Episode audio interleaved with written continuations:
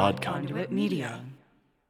What's it gonna be? What's it gonna be? You are now listening to the High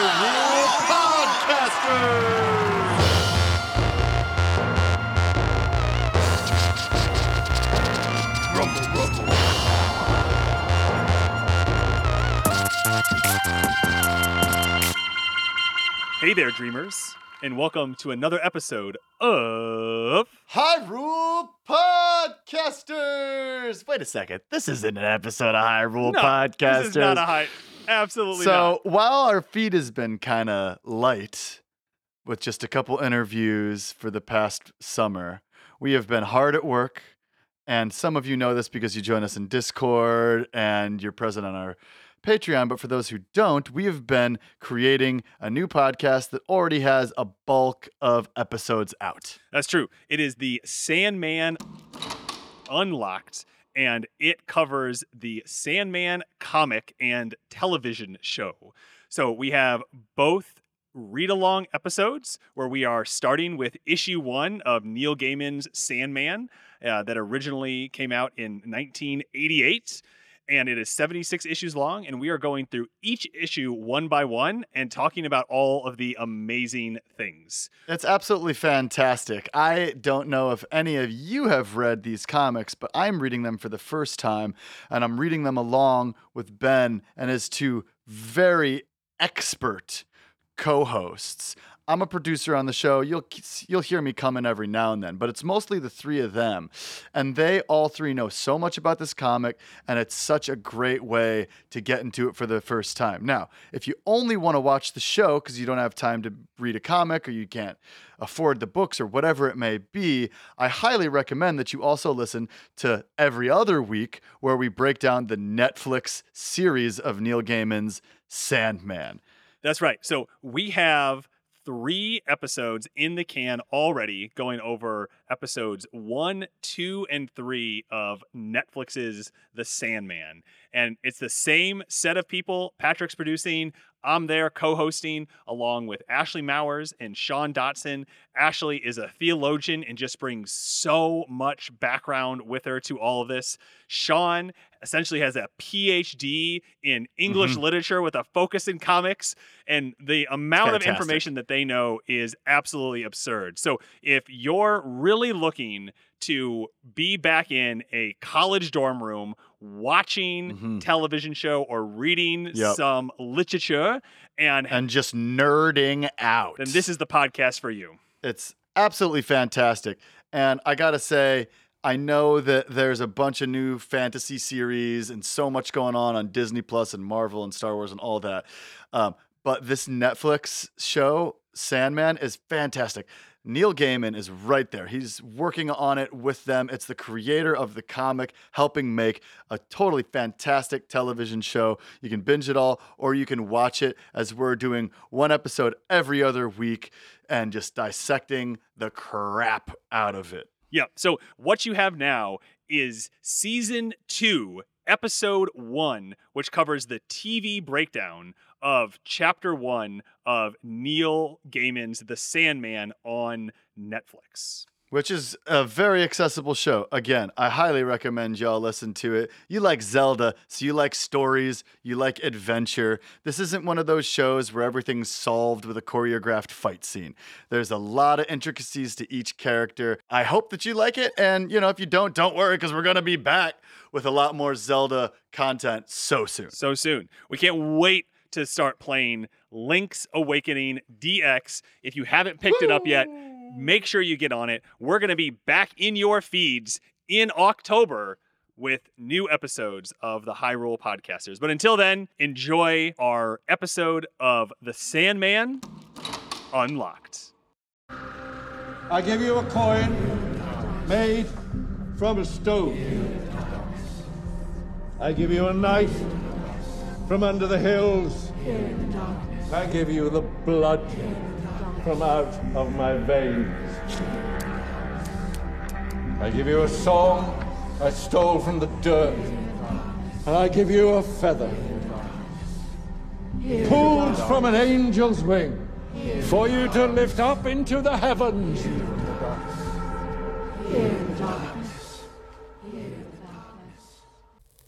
The Sandman Unlocked.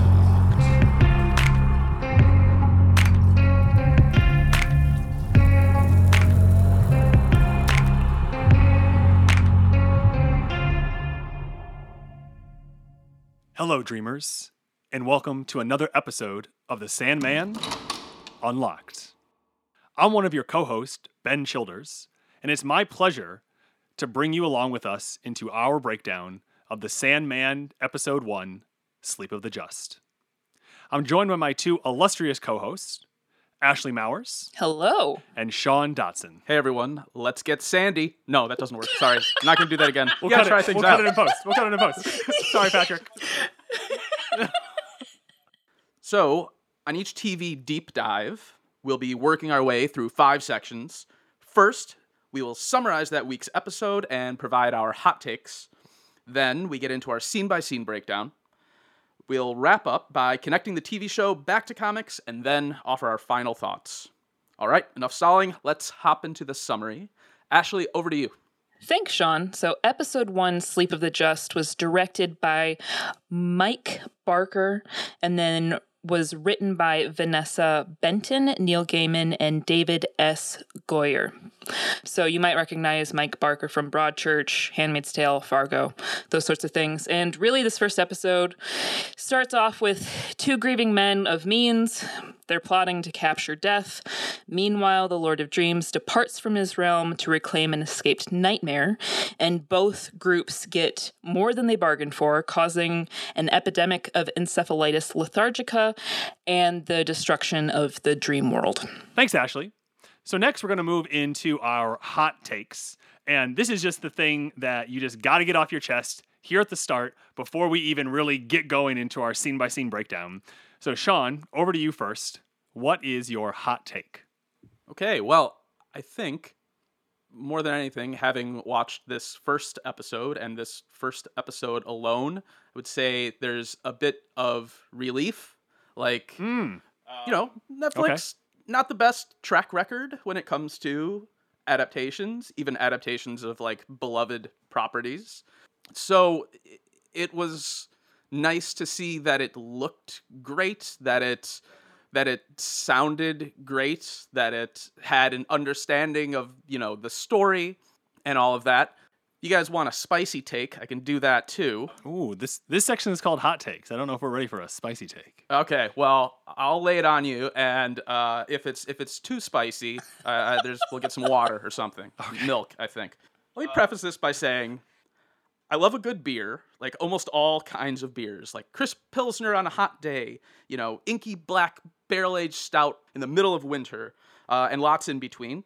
But I don't think I've never really been crazy about Guinness. Like I don't think I've had a Guinness since my early twenties. But Guinness, if you want to sponsor us, we will totally retract that, and we would love your sponsorship. I, I stand by that also. Uh, I, I I can I could do both. Yeah, win me over Guinness. And you know the reason is that although Guinness is, is a perfectly fine beer, especially if they sponsor us, it's like almost too smooth. Like it goes down too easy. Mm. Like I like a little bit of a bite, like a little Mm. sting, you know, um, some complexity, something that lets you know it's there. And uh, Guinness, I guess, doesn't really have that for me. And so for this first episode, at least, Sandman was a bit of a Guinness. It's dark, it's beautiful, uh, but it's just a little too damn smooth. Hmm. Okay. We will accept your hot and spicy takes. Um, so so my hot take I think is is in the same vein, and that is I love how they are choosing to embrace the medium of television to tell the story. You can't tell the same story in you can't tell the story in the same way in the comic book and in the TV, right? Because the medium is the message, right? And that's kind of one of the things that we're constantly told, you know, as you know, people that are you know involved in media, that you know it matters so much how you're delivering the actual story, and they didn't fall into the trap of saying, oh, we're going to have to make sure that we represent every piece of every panel of every page. uh, in our episode. And instead, what we need to do is we need to take the overall story and the themes and those characters and make sure that we're doing them justice, but that we are providing, for instance, uh, the Corinthian as more of an antagonist than what we get in the comic book. I think will add a lot more driving nature. Because if you think back to the first issue we just talked about, we talked about how we essentially had a protagonist in the Magus and an antagonist in the Sandman. And that really we had an antagonist who he was an antagonist because he was in the way, but he wasn't doing anything. And I think having the Corinthian, you know, I think we see him three times in the episode, uh, really helps to you know set a better foundation for a television show versus what you can do in a comic. So that is my hot take that I like the changes that they made for the new medium. Ashley, what you got? Okay, so like I I know this is great for podcasting. I was gesturing wildly with enthusiasm while hearing Sean's spicy take, and I'm eating it up um, because I too have a similar, slightly different analogy, but I have an analogy for how I felt about the first episode, and it's kind of like when your favorite punk band starts selling merchandise at Hot Topic. It's just like not hmm. the same, and you just die a little bit inside, but you do buy the T-shirt. You hmm. just can't help yourself. I enjoyed the fir- the pilot episode. I did. But it just I felt like it they sanded off the rough edges so much that we did lose some of the grit that I was really drawn to in the first place. For example, I don't really I don't really believe Alex's storyline anymore. I, he's just kind of lost on me and I the initial introduction of Tom Stur- Sturridge as Morpheus gave me a little bit of Robert Pattinson, Edward Cullen vibes, and I was getting frustrated about it. Like, Oh. beautifully lit, and that's not code for that's the only thing that's good about it, and I'm trying to find something nice to say. It is beautifully lit. I think that the way that they've made things actually physically darker in the spaces and then key lit certain spots to highlight and draw reference to panels in the comic were very well done. But there were just certain smoothings of the timeline that I was like, I don't think that was necessary. We've got something like Stranger Things already where we're in the 80s. Why did they have to push the timeline forward just to make it more um, recognizable to a modern audience? I didn't think it was necessary. But that's like, that's my spicy hot take. Uh, not exactly a flaming hot Cheeto, but maybe a nacho cheese. And definitely not Taki's level of uh, of spicy yet either, right? Oh, no, I could never get into Takis. just a mouthfeel issue, really. Mm, definitely, definitely. All right. So with those hot takes out of the way, we're gonna jump into our scene by scene breakdown. Uh, so since this is the first episode, uh, essentially I am going to prompt each scene, and so I've taken the episode and I have whittled it down to six overall scenes. I'll give a recap of what happened during that scene in the television show, and then we will open it up for general discussion. Scene one. We start with a voiceover from Dream, letting us know he is the king of dreams and nightmares. The shot follows a flying raven as it winds its way through the dreaming and to the Sandman. He is gathering his tools as he is about to pursue a rogue nightmare. At the same time, John Hathaway arrives at the residence of the Magus, or Roderick Burgess, in Wych Cross, England. He brings the Magdalene Grimoire, a book of spells, so that the Magus can use it to capture death. We then see a dual shot of Burgess casting the spell and the Sandman confronting his escaped nightmare, the Corinthian. Weak from his travels, the Sandman is captured. See, now I'm wondering about this Twilight connection that Ashley mentioned. Is it? I haven't seen those, so I don't know. But I thought as a cold open, it worked pretty well in establishing the rules of the world. Right? Like it gave us plenty to go on there. I think one of the real triumphs of the show, I think, is Tom Sturridge's voice and bearing as Dream. Like I, I, I buy it. I buy I buy the the deliberateness and the pace at which he speaks. You know, in if you if you look at the comic, uh, all of Morpheus's word balloons are those squiggly black balloons with with with white lettering, and you know when you do that, the character sounds like something different. You know, not necessarily normal, and then it's hard to communicate in a medium where you need you know an actor actually saying these things so I, I thought the fact that his voice sounded regal was pretty successful. It could have gone could have gone very poorly, I think, you know, if they hadn't been so careful in their casting.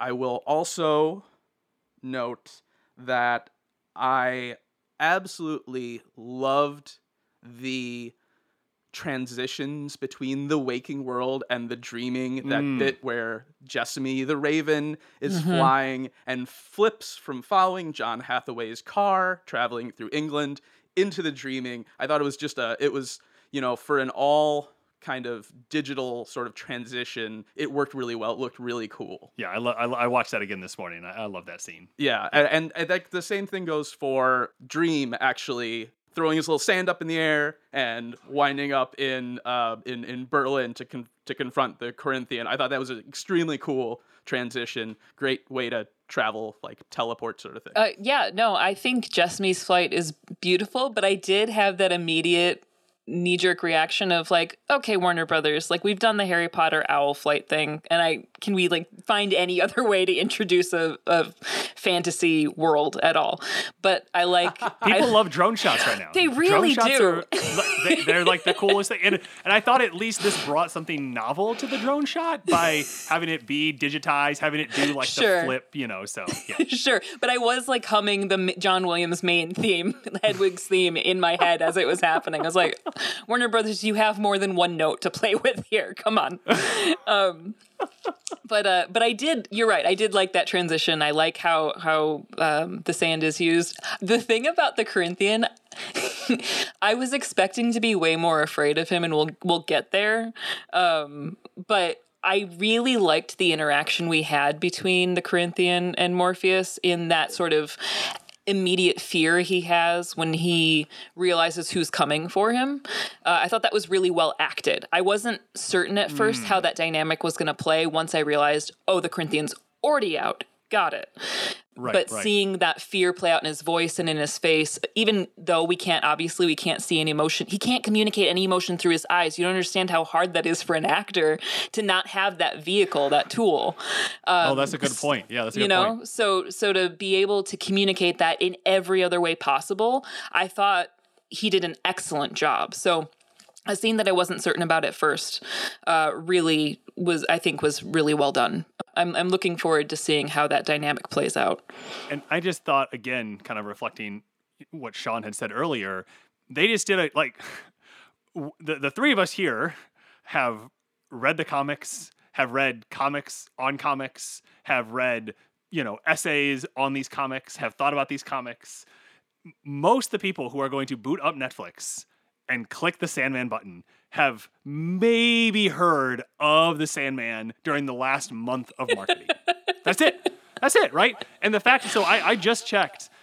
The Sandman is number one this weekend in 87 countries, which means they obviously did. And to me, kind of reflecting on both what you said during your hot takes, it did feel a little bit like, even with this like intro, it was a lot like what um, uh, J.J. Abrams did with The Force Awakens. Like, he understood the assignment and he hit the assignment. Like, you may not have liked what he chose to do, but that's okay. He was tasked with bringing a whole set of new people in and reviving, you know, a franchise, you know, after the prequels. And you, whatever happened with the other two movies and how you feel about those, like he definitely did the thing with the Force Awakens, even though it hits a lot of the same beats, even if it uses a a Hedwig style like fly in in those kind of things. And it does a good job. I mean, I timed this first part. It's four minutes and like forty seconds. And you know, okay, we got antagonist, we got protagonist, we got someone captured. You've been introduced to about five key characters, and now like you're off to the races. Whereas it took an entire issue to do all this, you know, when you look at like the comic. And that's where, when I was thinking about like my hot take, the medium is so important in thinking about like, right, it's a television show for a totally different set of people than uh, than the comic. No, that's that's totally fair. The first time I watched it, I watched it alone, and then my husband came home and was like, "Can you watch this with me? I need to know if I'm being fair or not." And he's like, "All right," because he hasn't read any of the comics. And we sat down and watched it, and the episode ended. And he's like, "So what? What were your complaints? I really enjoyed that a lot. Now I want to read them." And I was like, "Okay, well, first of all, uh." John Hathaway drives up in a horse-drawn carriage, not in a car. So, and he's like, Ashley, okay, come on. so I totally know I'm being way too nitpicky. This is just one of those like overly hyped up fan things that you you want it to succeed so so much that it, Right, it- right. there's like a certain anxiety that comes through in watching something for the first time that is a an adaptation of a favorite piece of literature because you want it to be perfect so everyone else can see how perfect it is. And so when you like right. perceive literally any differences, it's like, why did they change that? What if people don't like it now? And it's like, I doubt Yeah. people are going to notice that. So Yeah. it, I do find it very helpful to watch it with somebody who has no concept as to how it goes. Sean, last thoughts on this scene, and then we'll move on to the next one. one other thing I liked is in that opening segment, just seeing some residents of the dreaming, seeing people who, you know, seeing those little flashes of what this world contains and just them kind of flexing their muscle and showing how vast and imaginative it can be. Uh, I think that was that was exciting. And the final thing I'll say is that when Dream confronted the Corinthian, uh, that sort of inky black cloak that floated up around him. I also thought that was very cool. I thought it was properly menacing, you know, and it was it was uh, a pleasure to look at. Moving on to our next scene, the Corinthian visits Roderick Burgess and lets him know that he has captured Dream of the Endless, Death's brother. And he gives him advice on how to ensure that Dream stays imprisoned. We are also introduced to Dream's raven, Jessamy, who is watching the two of them collude together. Roderick then goes to Dream and asks him to give his son back in return for his freedom. Dream does not respond. Ashley, let's throw it over to you first. Yeah. What do you feel Um, about this scene? I enjoyed these scenes um, because now that we've encountered hi the Corinthians dynamic with Dream, seeing him interact with a different character entirely, I'm like, okay, now I see why this guy's a nightmare. He is really terrifying, even when he's just standing talking to you politely. The whole sort of like genteel uh, manner. Yeah, seersucker suit, the the little hat and everything. I'm just like, I don't trust you.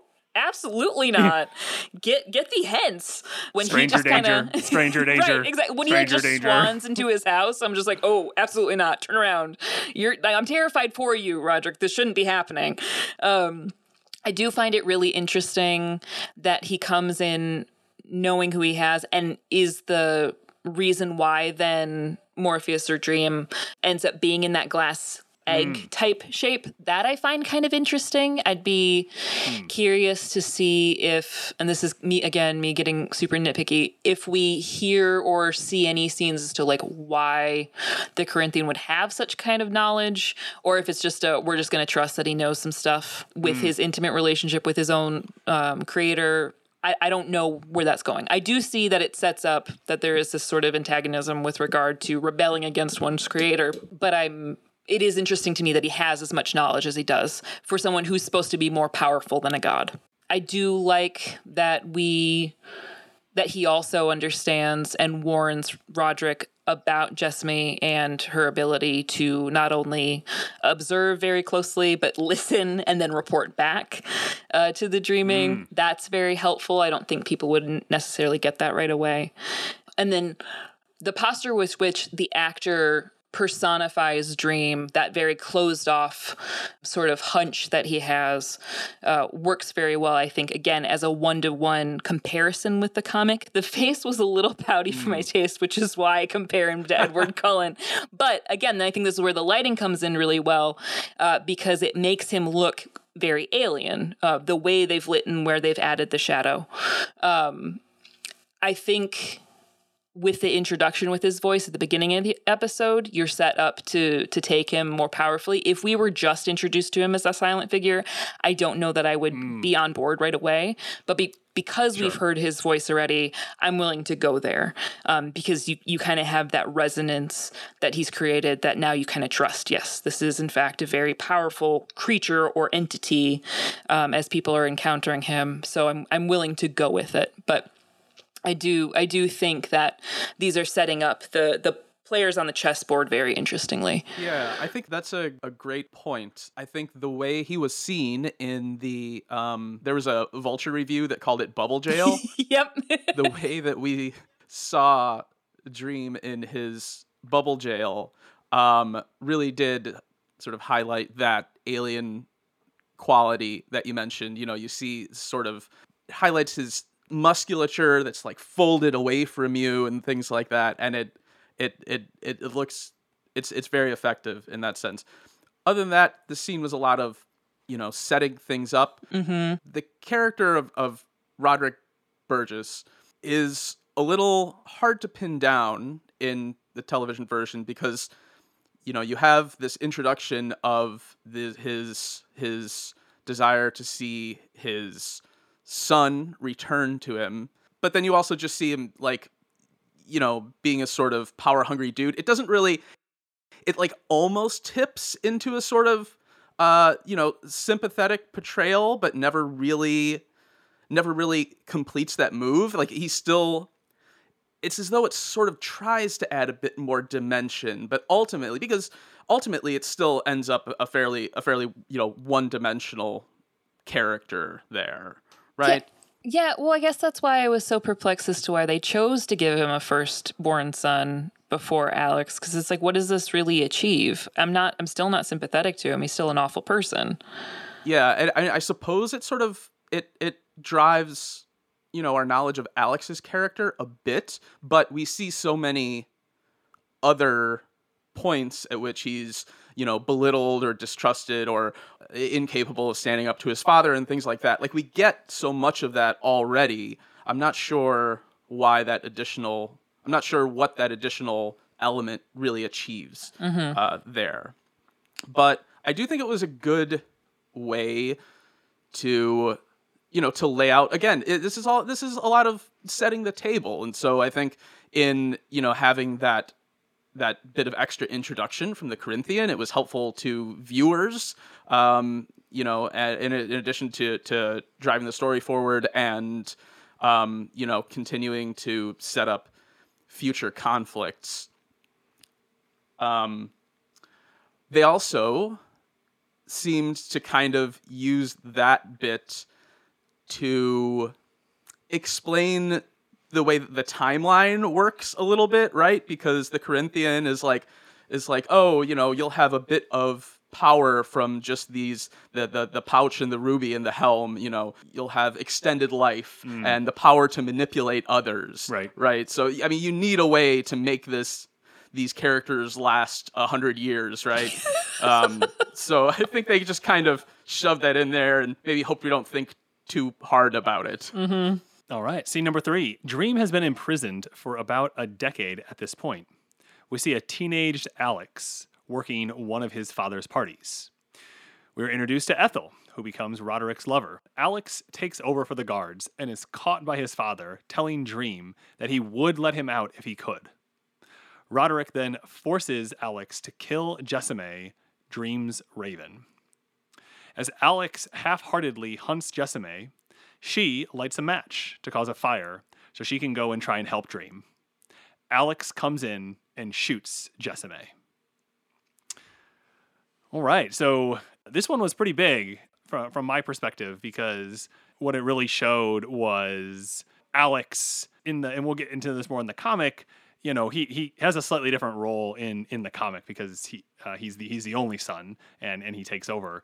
And in this case, you can just see this really at the end of the day, just like cowardice that Alex has, right? He's he's too fearful to do the right thing at the moment when he could, right? And instead uses that cowardice to try and get him back in his good graces with his father by actually killing Jessamy. And then of course the very first thing that you know that Roderick says to him is, you know, essentially, you know, you're so dumb you could have broken the the glass, right? Which is um you know, which is our kind of little cue as to as to a bit of foreshadowing that we get later. And so it was just one of those things where you can really see that it's that moment that Dream thinking that he might have somebody to work through is going to um, harbor a, a debt against Alex uh, that he will repay later on.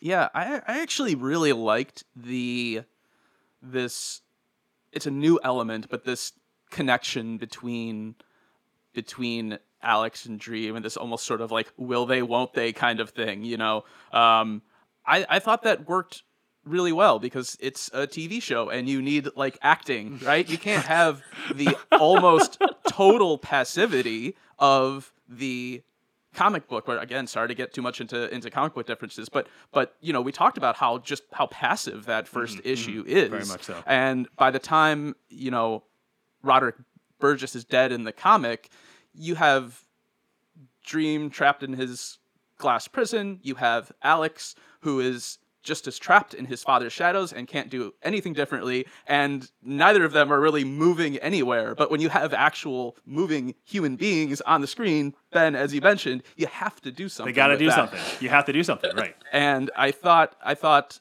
that um, that you know the way they teased that potential connection between them adding a bit more of a of a sympathetic bent to Alex's character.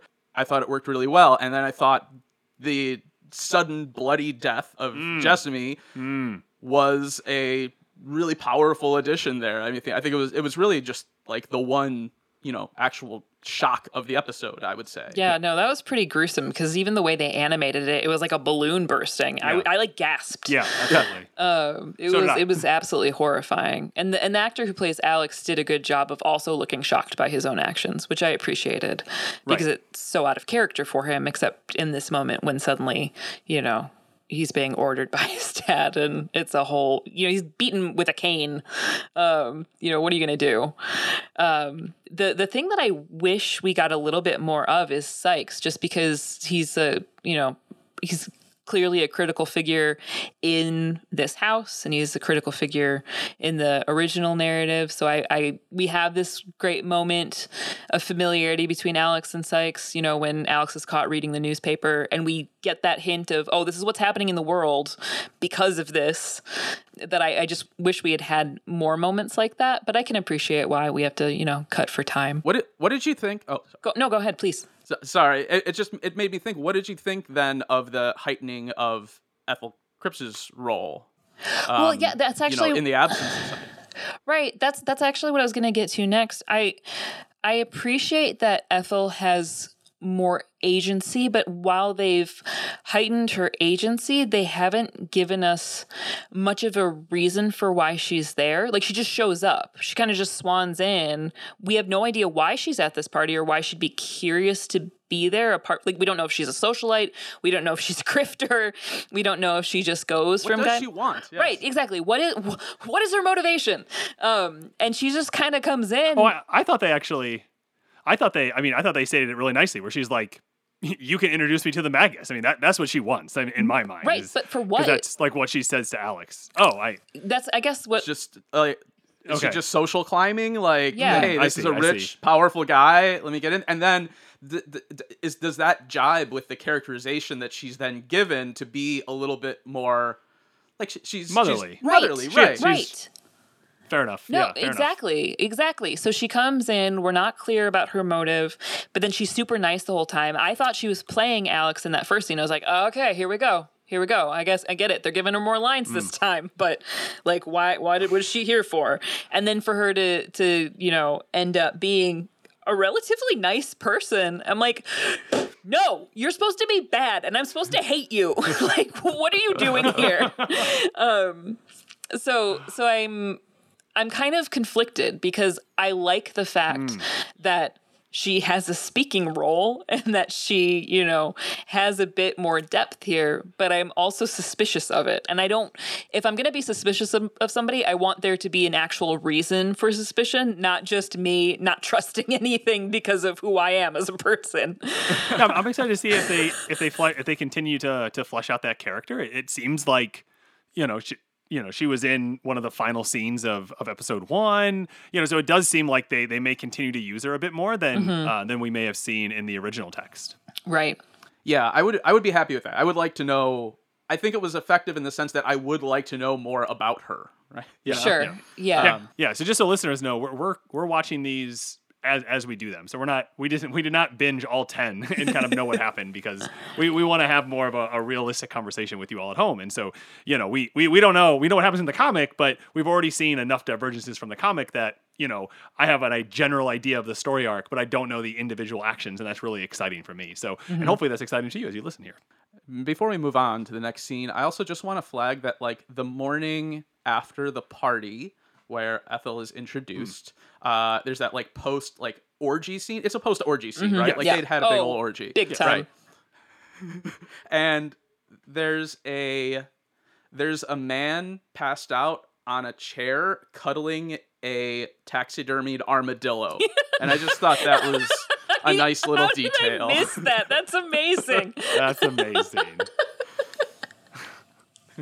Did you see that on your second, third, or fourth watch through? Which, uh, that, that was the second watch. The second watch through. Nice, yeah. nice, nice.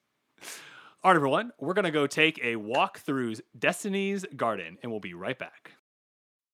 In our fourth scene, we learn that Ethel is pregnant, but Roderick wants Ethel to have an abortion. She flees with Dream's ruby, mask, the grimoire, pouch, and 200,000 in cash. Roderick confronts Dream and asks for his help once again in bringing Ethel back. Dream does not respond. Alex attempts to comfort his father, which causes Roderick to berate and attack Alex once again. In the scuffle, Roderick hits his head on the glass prison and dies. Alex appears ready to release the Sandman, but is dissuaded by Sykes. Sean, you want to kick us off? Okay. And I promise I did like this television program. However, Burgess's death, I'm sorry, it was silly to me. It was just silly. I oh. I mean, hmm. I don't I don't know what else you do. I don't I don't know if a dramatic Charles Dance death scene as he succumbs to old age like what we saw in the comic, just kind of a broken beaten man pathetically begging for what he thought he deserved the whole time. I don't know if that would have been better, but the guy slipped and then he smacked his head on the bubble jail and it just it felt it felt a little silly. I well, yeah, say. especially when you mm. call it bubble mm. jail. yeah. Ashley, it sounds like you agree with Sean's, I, Sean's point here. Well, I, I do actually, because I think that Charles Dance is a, a an extraordinary actor, and I think he can carry a scene in which he is what I imagined in my head was going to happen is that he had aged considerably. He's staring at Dream. He's angry at all the things that he does not get to keep you go into a monologue with him starting off angry, like we're used monologue, to him saying, yes. yes, and then progressively get to more and more upset and sad and starts grieving all of the things he's lost. So instead of being mad anymore, now he's upset and grieving and actually feeling the full weight of his grief, both of his son, of his youth, of his power, and having sobbing, which again, he can pull off. We've seen it in other media. Um, and then just, you know, maybe have a heart attack or something, something else that would allow him to have like a very mortal end, not just a, oops, we had an accident. It just didn't, this is part of what made Alex's character arc not really so believable to me. Um, because it just didn't seem like a like something that he was really pent up to do in the moment um, whereas i feel like having a narrative in which you were actually confronting mortality and your own uh, hand in the life that you've built for yourself i think that's i think that's worth addressing in an actor's performance as opposed to like a really uh, clipped scene. Uh, that's my opinion. I would have loved to see that. So I disagree with both of you. um, and primarily, I, I disagree because I thought, what a better way to take someone out who thought they were in total control of everything than by literally killing them with their two failings. Failing number one is how he decided to treat Alex and bringing him up.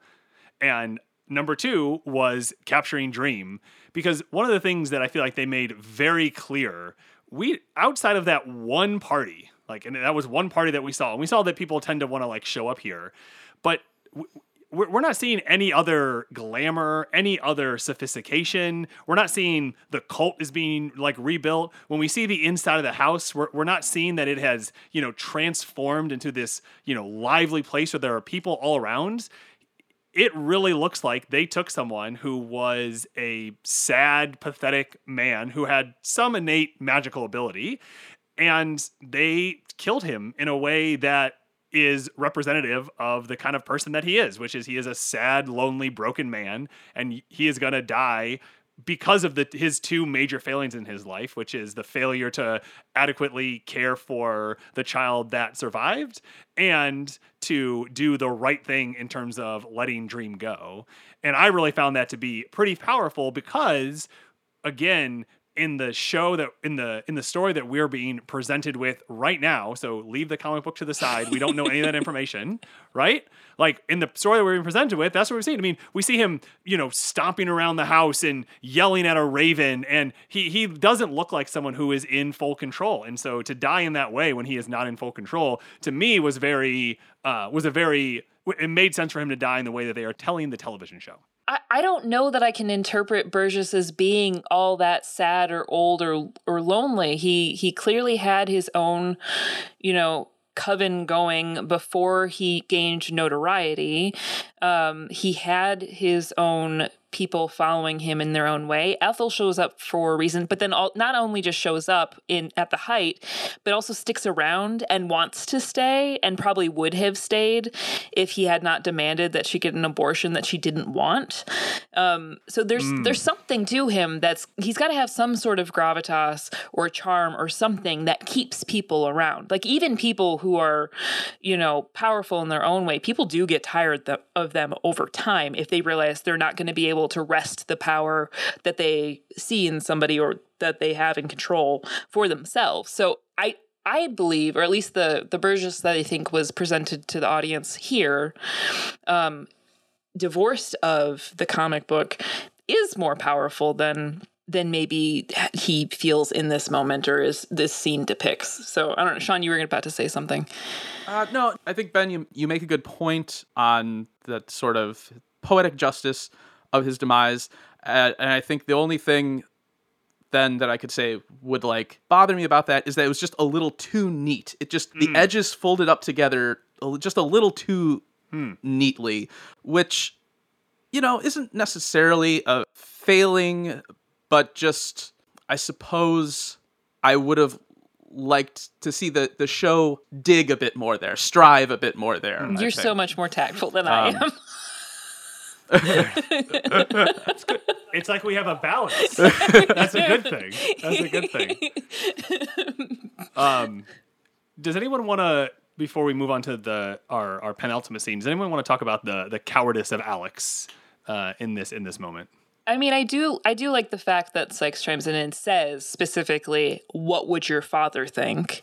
I do appreciate that because I think if there hadn't been that line, it would have been a little bit like, "Why? Why isn't he?" Like this would free him of of so much responsibility that he hated hated in the first place. So, having that line added, I think, adds a lot to that moment that would have been lost otherwise.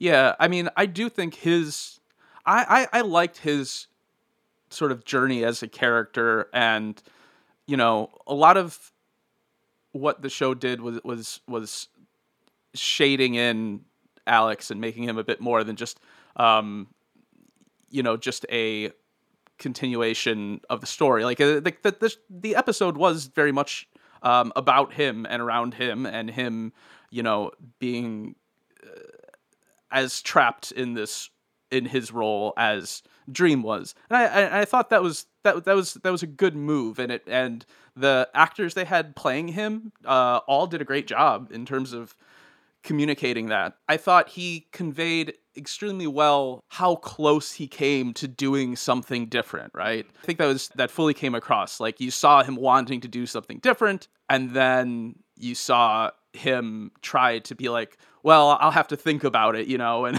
in just that very much the, that way that you might say to someone trying to like sell you at a store or something when you're just trying to get out of there and get yourself a little space, right? Uh, like that was, you know, that that was that was a maybe that was really a no, I think, definitely. Excellent. All right, so for our fifth scene today, first we see Paul, a groundskeeper, comfort Alex following his father's death. Then we see that Ethel has given birth to a baby boy. Alex leads Paul downstairs and shows him their unwilling guest. Alex comes and asks Dream to not harm them if they release Dream. Dream does not respond. Then a much older Alex is talking to Dream, telling him that all he ever wanted was to be free of him. As Paul wheels Alex out, Paul rolls the wheel of the chair over the protective circle and gives Dream a knowing look. Then one of the guards lets out a yawn and starts dreaming of a sandy beach in Majorca. All of a sudden, Dream stands in front of him and scoops up a handful of sand. The guard starts shooting at him. We then cut to see that the guard is dreaming and is shooting at the glass prison.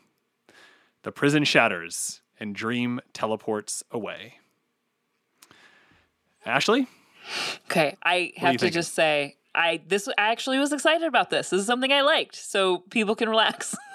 I really like the fact that Alex and Paul are together. I thought that in the comic book too. I was like, they've got to be. That's there's no way that you just stick around for that long, right? There's got to be some interest. So I, I actually like. They made it much more explicit. what was that? They made it much more explicit. Yeah, right, exactly. And I thought that was necessary. like- um, I I like the fact that Alex had one nice thing in his life.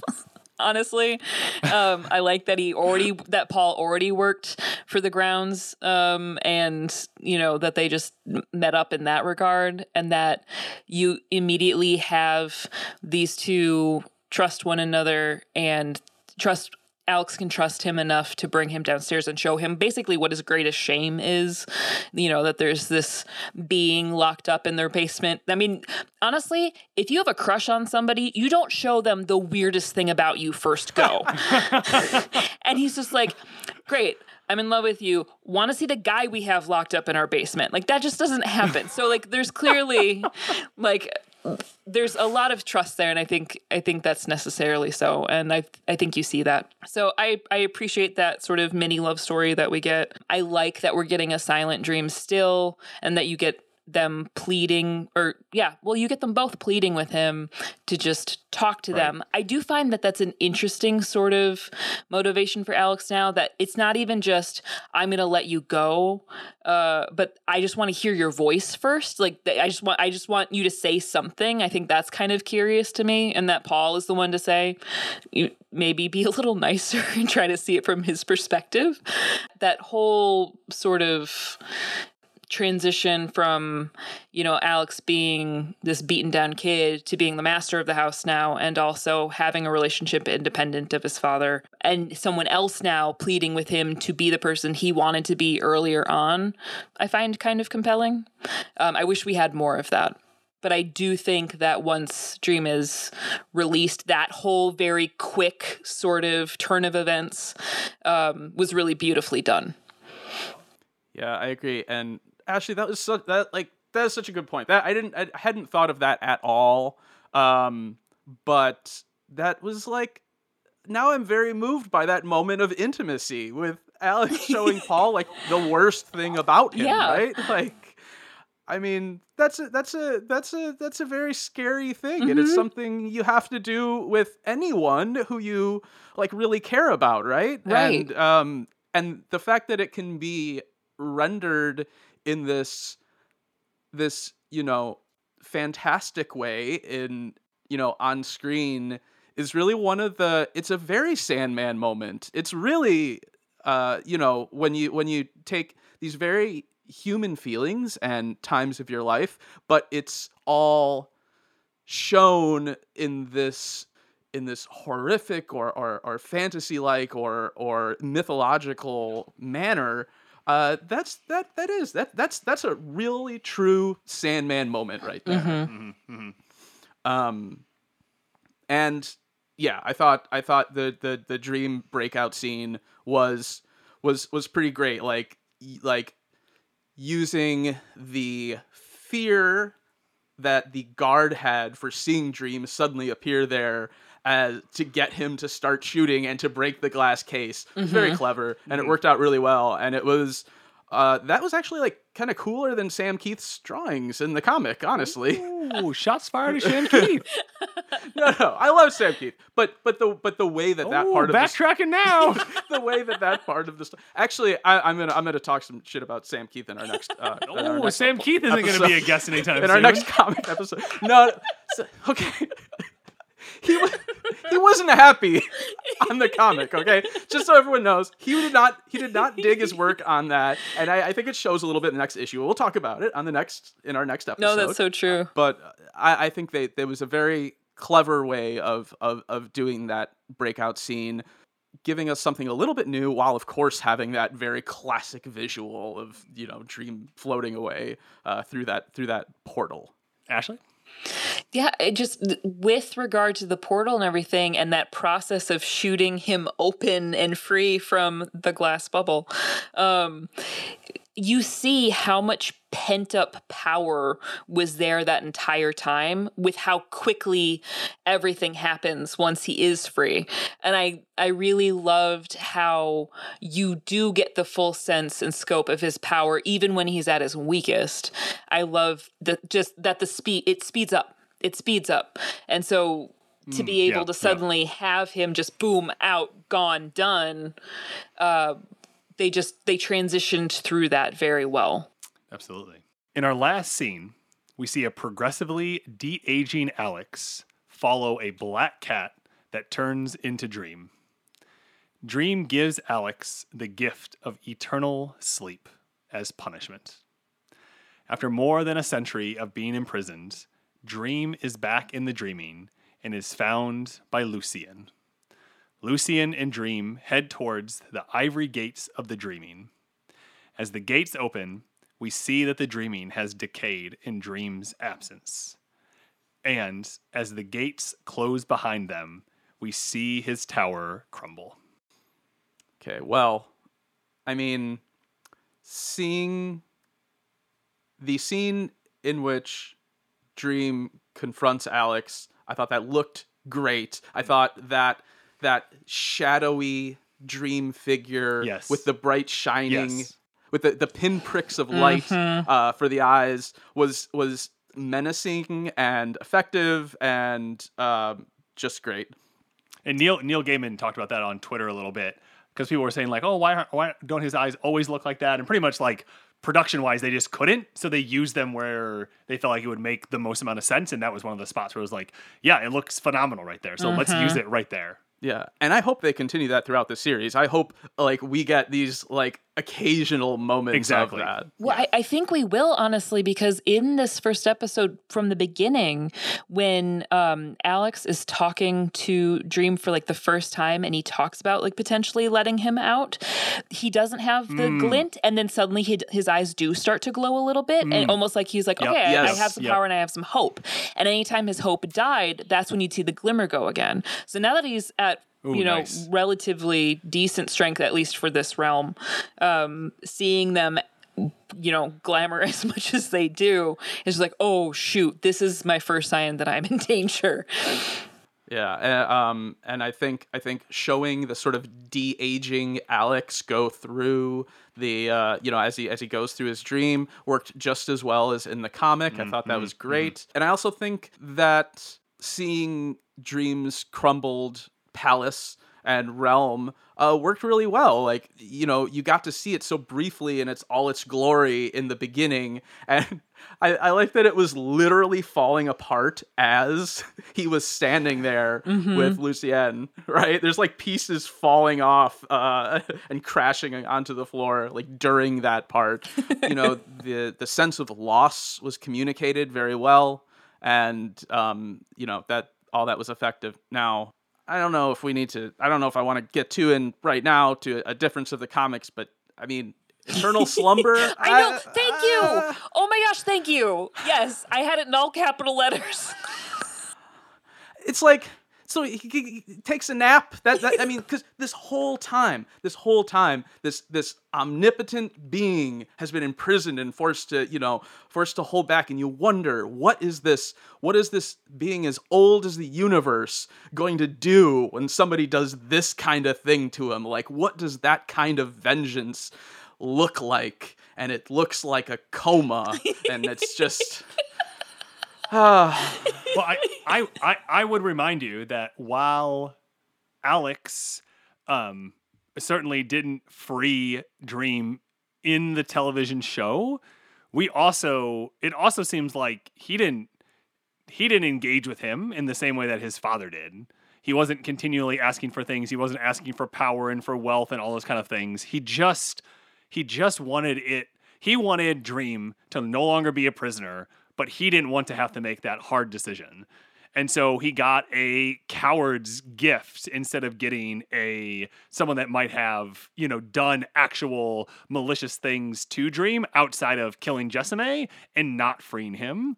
And so I do think that uh, unlike what I think all three of us are alluding to, uh, which we'll get into in the next section, I guarantee it, um, is that there there is a difference there, and that he is a much different actor than than what when how he engages with Dream, and I think that plays into part of it because even the the line de- delivery that that he says there, where he essentially tells him, you know, then your gift will be eternal eternal slumber.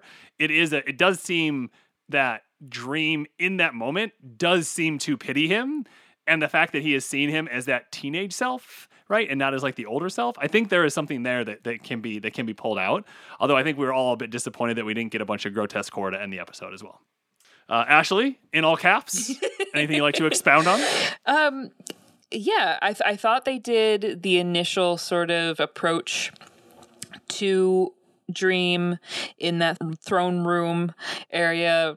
They did that really well. My favorite part of this section of scenes, though, was is when Dream ends up in his own realm and his eyes open and he sees Lucienne for the first time and he just kind of grins like he's like home and Oh, says yeah. Lucienne. Oh, I, yeah. I melted. I was like, okay, okay, Tom Sturridge, you can be Morpheus any day. Like I don't mind. I don't mind so much now. You're okay. You're okay in my book. You can keep doing this. But um, just that familiarity and seeing him relaxed for the first time is like, oh, thank God. Finally, he gets to have his own happy moment. So I thought that reunion was really pretty, just really beautiful. Um, and and how impressive are those gates? Like you see how large they are in, a, in a comic book panel, but then to see them to scale and with the way that they kind of warped the aspect ratio as they were walking through them was incredible. Just incredibly done because it does make it seem uh, entirely ethereal as they're walking through and you see it kind of warp on the edges of the frame. Just really, really well done. Yeah, I would love to see those like laid out all as a diagram, like every carving and things like that. Just know exactly what was on there. Oh, absolutely. I was like trying to pause and look at various things. I know you see his helm at one point. You see a face that looks like it was drawn by one of the other original artists, but it was hard to pinpoint everything.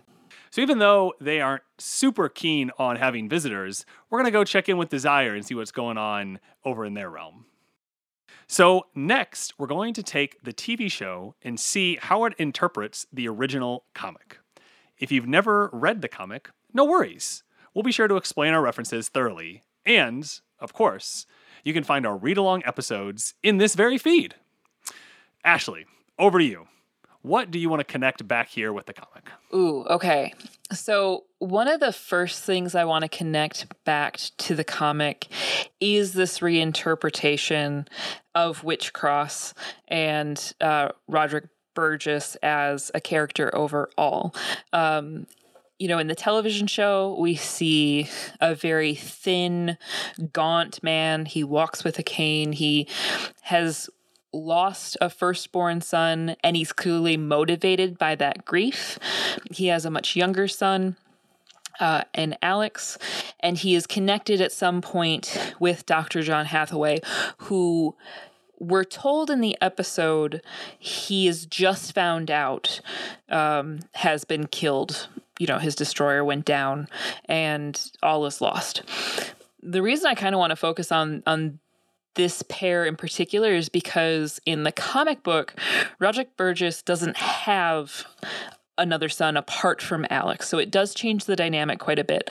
Also, the way that Roderick is depicted drawn in the comic he's much more of a bruiser he he's looks more youthful he's got a bald head but it looks more like it's been shaved as opposed to just naturally aging um He's a big bad wolf, right? Right, exactly. He's, he's big. He's leering. He's got these large features. He looks like he looks like he'll devour you if you show any weakness. Right, exactly. This looks like somebody who is constantly power hungry in every way possible in his physique, in his intellect, you know, in this sort of metaphysical power that he's gained over time. He looks like somebody that would you would want protecting you, that you would want to be on the right side of at all times. So it makes sense that he has a following not just by money alone, but by everything he's be- been able to amass in his own personality and, and by his own charm.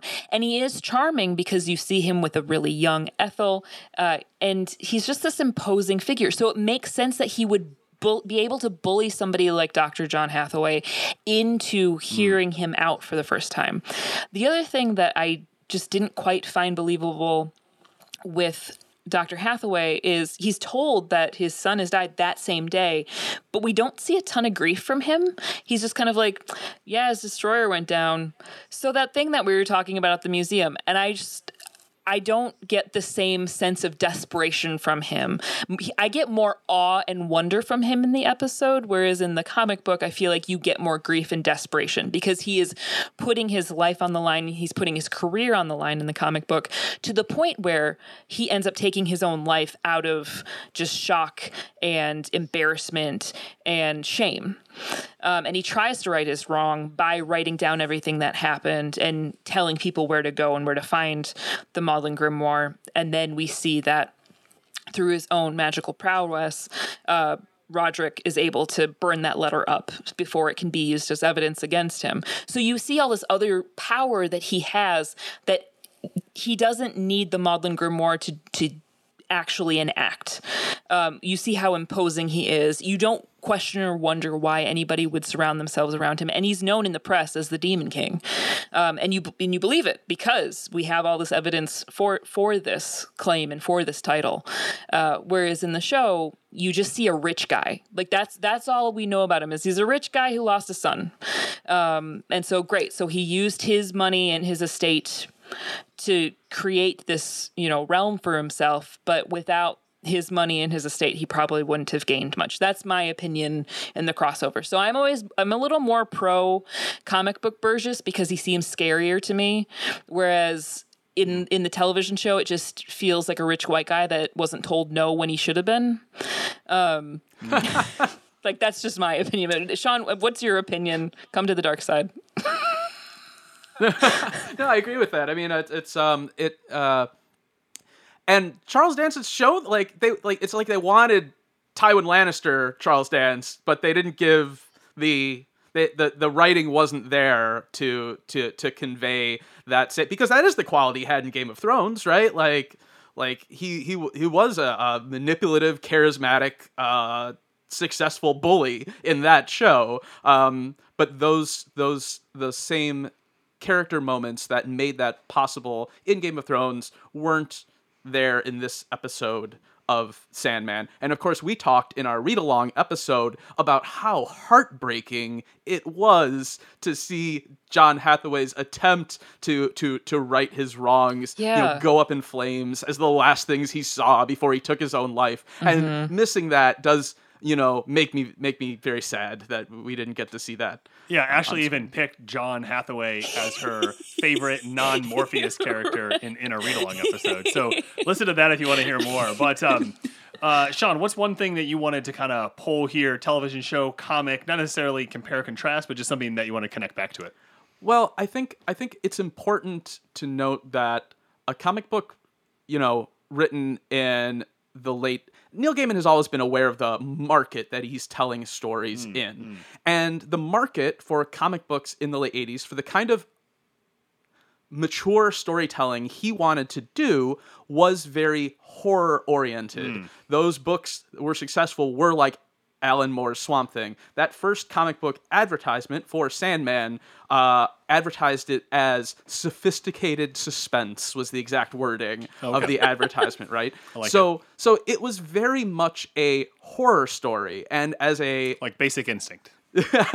exactly almost exactly not not quite at all but okay uh, um but and, and you know as a as a as a horror fan myself i loved those horrific elements. And i love how slowly over the course of the series you know these these more fantasy elements came in too. And now this the the the the audience is different here and and of course as ben pointed out the medium is different. And so it's it's the horror elements have been removed almost entirely hmm. from this show those elements that were there in the in the original comic book. So i'm thinking of in particular the eternal waking punishment which was dream's original punishment. Alex which talked about briefly.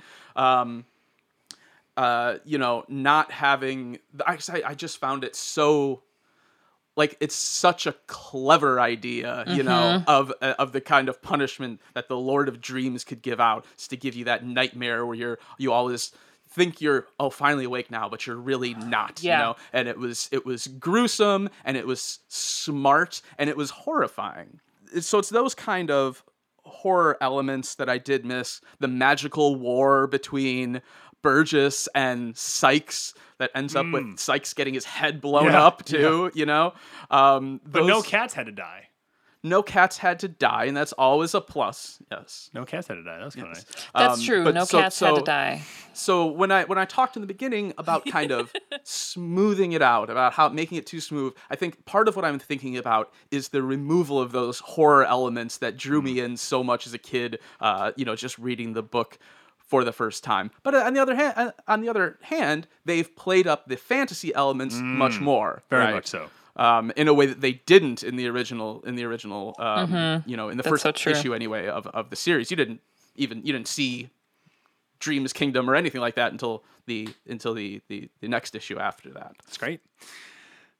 Excellent. So I think my main pull from from the comic um, is just we we get a lot more of Dream and understanding his character Eh, than we do in the comic, and I think that that actually serves the overall drive of the story really well by letting you latch into the character really quickly right? Seeing him you know taking action and you know what what is he trying to do right? There is a nightmare that is in our world that is killing people. And he feels like it's his responsibility to, to go handle this uh, even if it might be a little dangerous or it might be you know something that he doesn't necessarily have to do. Like you, you really see that he takes his responsibility uh, to very seriously and that it is something that you know he feels like you know he needs to clean up because this came from from his realm and this is one of his subjects and something that that he needs to handle. And so i do like that we and it was a nice way to introduce a an antagonist that we're going to get here for probably the first couple episodes or so is, is what it seems like um, based off kind of some of the other characters that we've you know seen kind of you know melded you know into one. And so that that was one of the things that you know I really felt like you know they had a chance to to take a look at what was driving the character forward and they decided you know what we could give it a bit more drive and we could give it a bit more substance and structure. So that way you know if you read the comic after that first one you know that his he's been gone for a while you know that his kingdom is falling and that he has to get his items but he just talks about that he was weak from a thing that he didn't necessarily have to do.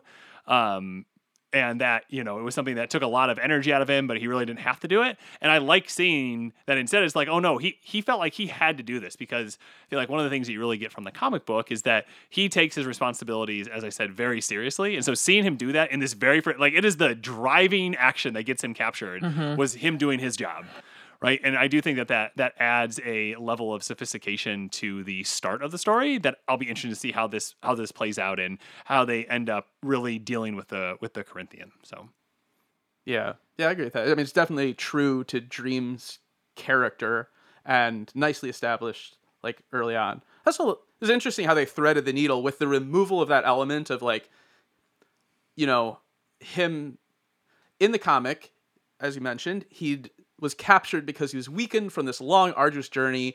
We didn't find out what it was for several decades, actually. Um, yeah i actually don't know what what it was so let's keep we- it that yeah. If we get to Sandman Overture, Ah, we'll find out. okay got it Um, but that was that was a, a a return to the character in the world that I think was published. Well, I don't remember what year it was published, but it was recently in the back half of the 2010s. But uh, in, in this one, you know, you have to ask a little bit like.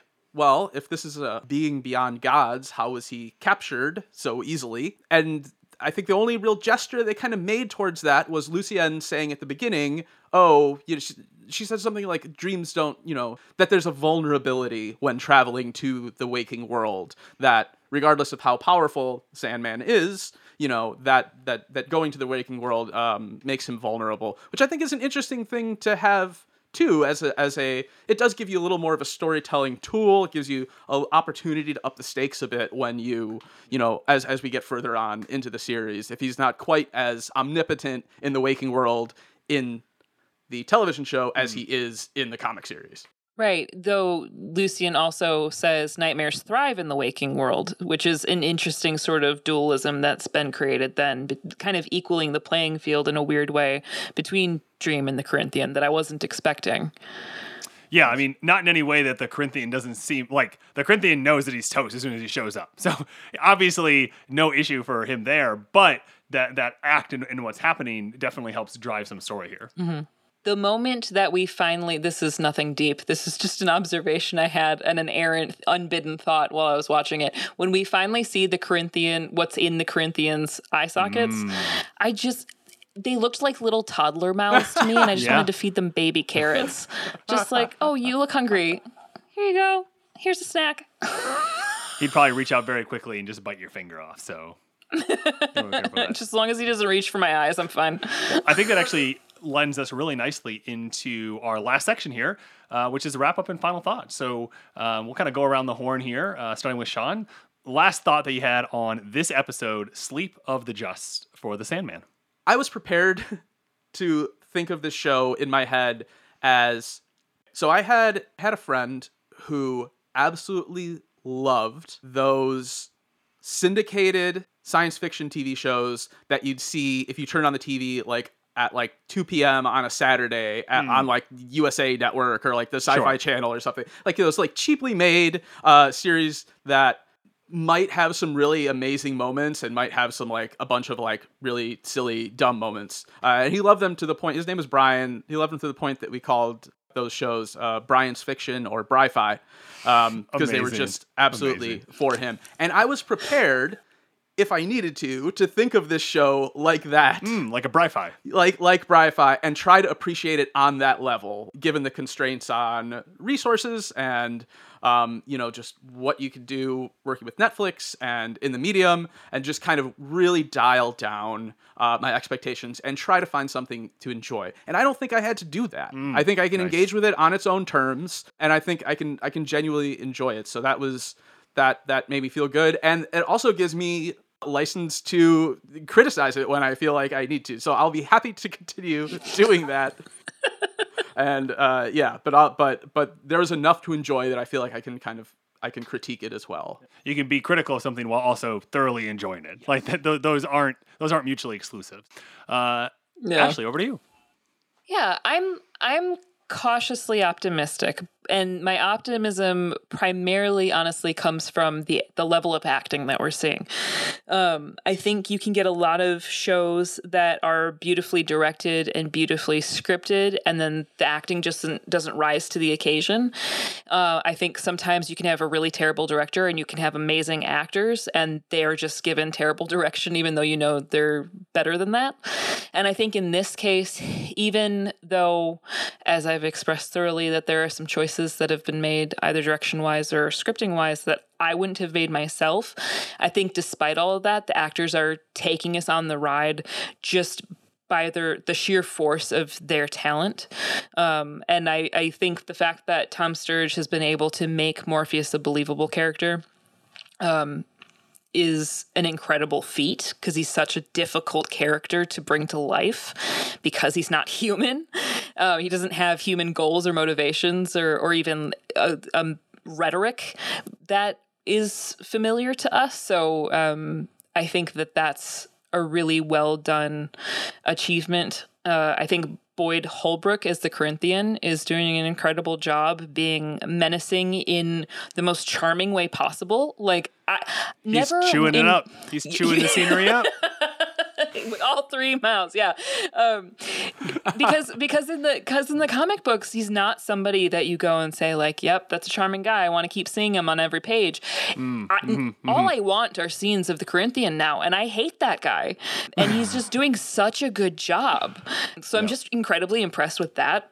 And even you know, even people like Charles Dance playing a different kind of Burgess, though I didn't get to see the depth from him that I would have liked. I think what he was given, he he carried well. So because we're getting all of these incredible cast members working together in scenes that give them a different kind of material than probably they're often handed. I'm excited to see them do more of what they do best, and that's you know act. That's what that's like almost the exact same thing that I say about Stranger Things. It's like, oh, well, this show's pretty ridiculous, but damn, these kids are just so charming. Right. I could watch them all day. like, right, exactly. and it's it's it's sort of like that same thing. It's a thing that Netflix is very good at. It's just finding really good uh, people you want to watch all the time. So I think for my last thing, um, so I actually was listening to another podcast uh, that covers the Sandman. It's called Endless, a Sandman podcast. Great name. Uh, and one of the things that they talked about in this first episode is they talked about um, tarot, which is not something I'm super familiar with. I'm a little familiar with it because my friend Brian was here last week and was showing me his tarot cards, uh, and they were talking about the the tower and that the tower card it can symbolize the collapse of everything and the start of a brand new journey. And I thought the fact that they ended very explicitly by having the gates close and have his tower crumble is the last thing you see before he starts this next thing mm. is definitely fitting into that.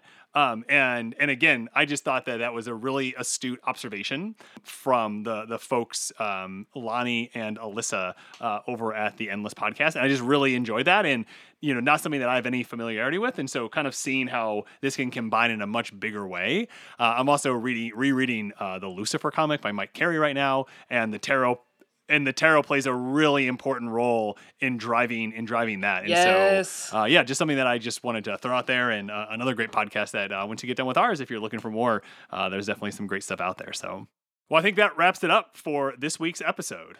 Thanks for listening to this episode of The Sandman Unlocked. and remember, never trust the storyteller. Only trust the story.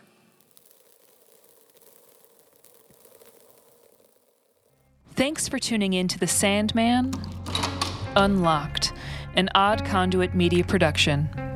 You can follow us on Twitter and Instagram at Sandman Unlocked. Join us on Discord as well.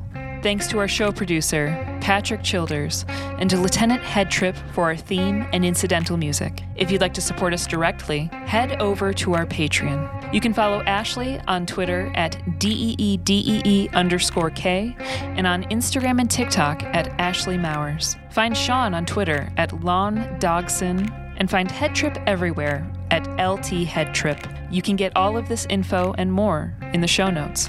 Make sure to follow and subscribe and review us wherever you listen. Until next time, and remember never trust the storyteller, only trust the story.